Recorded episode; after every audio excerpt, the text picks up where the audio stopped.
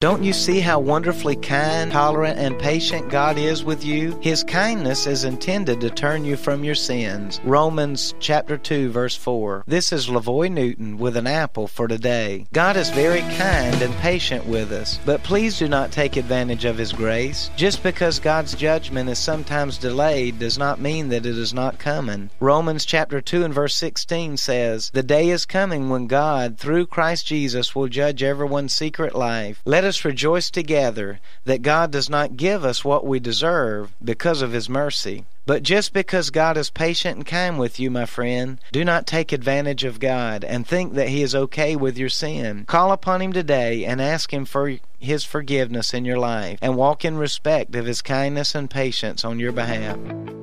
An Apple for Today is a daily word of encouragement by pastor and author LaVoy Newton. More resources and encouragement are available at anapplefortoday.com.